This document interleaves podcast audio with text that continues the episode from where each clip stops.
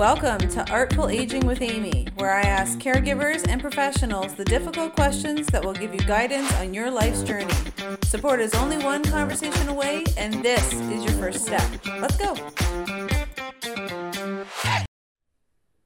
Good morning, everyone, and welcome to Artful Aging with Amy. I'm your host, Amy Friesen, and on today's show, I'm going to give you my top tips to help you with a harmonious caregiving experience when it comes to caregiving for your aging parents. The caregiving journey looks different for every family, but I'm hoping that the nuggets that I can give you today will help you have a smoother day, a smoother life, a smoother caregiving experience, and allow you to look at things a little bit different and more so from the eye of the person that you're caregiving for. So, without further ado, I'm going to give you my top five things and top five mistakes that caregivers often have come up in their lives. So, the number one mistake that many caregivers make is allowing their family dynamics to interfere with the caring for their loving their loved one who's aging. Now, family conflict comes up all of our lives we don't get along with our siblings, we don't get along with extended family, our parents, whoever it is, it, you know, has scar tissue in our lives. And I can totally understand that. The difference is is when you're caregiving for a senior loved one and you have other people that are involved with possibly the decision or the everyday tasks, it's important to not let family conflict come in the way of that it can be really difficult to navigate and conversations are very hard. But when you're caring for someone, you need to be able to put their needs ahead of yours or the current conflict in the family because too often I've seen family conflict override what actually needs to be done to care for a senior loved one. And it causes a lot of problems like not getting the proper care in uh, not having proper communication about the person that you're caring for, not being able to make decisions properly. And so it is a bit of a task, but one of the main concerns is is letting this conflict come between the care. So remember to always put the loved one that you're caring for, their care needs first. Number 2, a lot of families have fear of of planning their end of life journey. Many, many seniors don't want to talk about it. It's been faux pas. They don't want to discuss anything. They think things will work out. Many children of those seniors don't want to talk about it because it's uncomfortable. And a lot of people have poor communication skills when it comes to families. And so a lot of people don't actually talk about end of life planning. The problem with that is everybody's going to get there. And so if you don't put a plan in place, you're essentially planning to fail. And that makes things a lot more complicated. So for the seniors who are not talking about it, consider that you're going to have perhaps your children or a loved one take over your affairs or help with your affairs or help with your care. And they're going to need to know what to do. And as a child coming at it, you're going to need to know what to do. And so having that open communication will take time, will take persistence, and will be a bit exhausting. But to get that out in the open will essentially open the door so that you can provide the proper care and attention to your parent as they age and know that their wishes are being fulfilled. The third mistake that I find a lot of families are making is that they're not completing their medical and legal documents. So it goes hand in hand with end of life planning, but specifically document based Many people that I work with do not have a power of attorney filled out, or they do not have a will, or they do not have advanced care directives. Now, if you don't know what any of this is, have a look at one of our early episodes to to have um, to know what each document is, and I will make sure to link that in the show notes.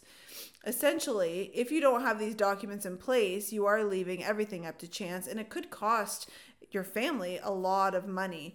Not to mention that if the power of attorney is not in place and something happens catastrophic, catastrophically or a crisis, um, the documents aren't in place, therefore, people can't help to make decisions. The other problem with that is if you do have your power of attorney in place or you do have your will and things like that, your advanced directives, make sure that people understand who's doing what who is the power of attorney who's going to help make the decisions because they also need to plan for their life And so that is really important that, you know, as a daughter, I need to know what I'm responsible for in my parents' life as a power of attorney so that I can then plan my own life. I think that that is really overlooked by many families, but there's a lot of us that are caregiving for children and caregiving for their, our senior parents or our aging parents that you know really just want to run our own lives efficiently and effectively and so the more information that we have to do that the better the fourth mistake that I find a lot of families making is remaining ignorant on purpose. There are a lot of families that know something is up but refuse to go and have a conversation with a doctor or a professional about it for fear of the unknown. There's a lot of families that are making decisions that have, for instance, somebody has dementia in their family or they think might have dementia or Alzheimer's in their family, but they don't want to go and get it diagnosed because they want to continue their life. They want to continue planning their trips and they're planning what they were doing without having that piece of knowledge, except for the fact that if you're remaining ignorant on purpose, that means that you know there's something going on. And if you leave it too long, it often just gets worse and you often find yourself in a crisis. There's lots of people that have not, you know, got a diagnosis, for instance, or had a conversation that love to travel. In fact, we've had somebody, you know, we've had multiple families, but we've had somebody recently that was traveling with their husband who has dementia and everything went out of whack on their trip because sometimes that can be a trigger. The different environment, the unknown can sometimes be a trigger for people who have dementia. And so they found out more than they needed to know on that trip, but then they needed to get their husband back home. They needed to get them cared for.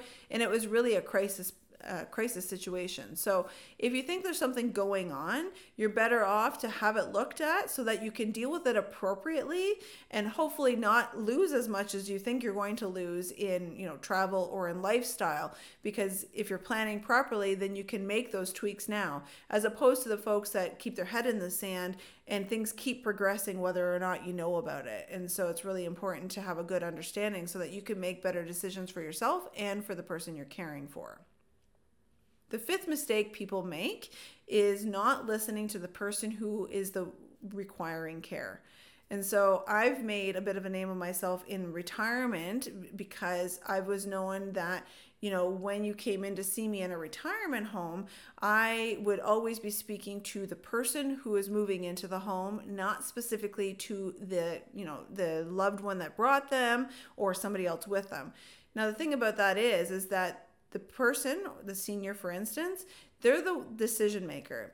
There are different reasons why they might not be able to make decisions on their own, but they're the person that, you know, the care is happening for. And so it's really important whether or not they have full understanding of what's going on that you speak and listen to them and what their needs are hearing someone out to figure out you know what their wishes are how they think things should go and all of that can be really difficult but really important so that not only are you hearing them out maybe there's something that you didn't know that you could accommodate for but also then that person feels heard. And so a lot of people aren't doing that and especially with folks that have cognitive impairments thinking well, i'll just make the decisions.